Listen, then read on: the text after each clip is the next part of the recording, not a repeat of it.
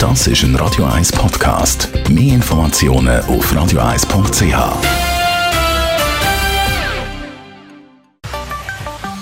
Der Finanzratgeber auf Radio 1 wird Ihnen präsentiert von der UBS. Stefan Stotz von der UBS. Heute haben wir ein, ein komplexeres Thema, aber eins, wo man immer mal wieder darüber hört. Und darum ist es gut, wenn wir das mal thematisieren. Und zwar Referenzzinssatz Libor ist das, wo da immer rumgeistert. Was gibt es da dazu zu sagen? Libor ist der London Interbank Offering Rate. Ähm, ja, der ist langsam mit Jahren gekommen und es wird Zeit für etwas Neues. Man hat immer ein mehr gehört jetzt in der Presse, dass es in der Schweiz ziemlich sicher auf den Saron rausläuft. Mhm.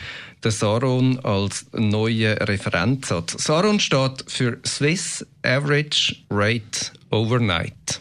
Und ich glaube, wir dürfen damit rechnen, dass mit grösster Wahrscheinlichkeit schon bald der Saron kommt. Hm. Aber bis dann schaffen wir noch mit dem Referenzzinssatz Libor. Für was ist der eigentlich da und äh, wo wird er angewendet? Der Libor ist eigentlich ursprünglich entstanden, weil von Bank zu Bank die Zinssätze unterschiedlich sind und man hat ja irgendeinen Satz wählen, der sich nicht an der Bank orientiert, sondern am Markt.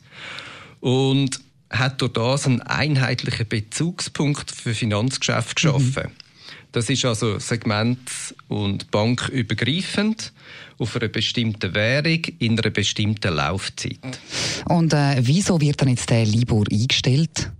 Grundsätzlich ist natürlich auch, dass man gerne jetzt weitergehen und ein Instrument sucht, wo man mehr Objektivität drin hat. Also, dass man das wirklich basiert nicht nur auf übermittelte Zinssätze von verschiedenen Banken, sondern jetzt eben effektiv abstützt auf Transaktionen. Mhm. Darum auch der Name Saron. Aber wo liegen dann die grossen Unterschiede zwischen Libor und Saron?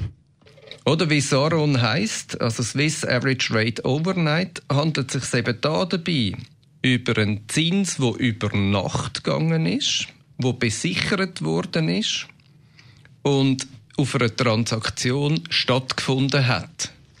Also das sind einzelne Beobachtungspunkte in einem Geschäft, wo nur über Nacht gegangen ist, wo man dann zusammenfasst und so einen Leitzins definiert. Jetzt soll es ja so auf Ende 2021 zu dieser Umstellung kommen. Welche Herausforderungen kommen dann bei der Umstellung aufs System zu?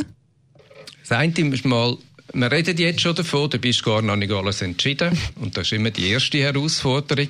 Die zweite ist natürlich, viele von uns ja, haben irgendwie vielleicht noch Hypothekarverträge oder andere Verträge, wo im Vertrag auf der Libor referenziert wird. Das heißt, es wird neue Verträge brauchen. Was man heute kann sagen, oder? Für die neuen Geschäfte ist bei vielen Bankinstituten eigentlich schon geregelt, dass ein Bezug auf den Saron kommt.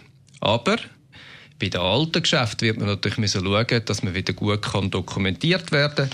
Da laufen aktuell äh, diverse Diskussionen in Branchenverbänden und Banken, dass man das möglichst störungsfrei kann machen kann. Dann hoffen wir, dass das dann auch klappen wird. Vielen herzlichen Dank, Stefan Stutz von der UBS.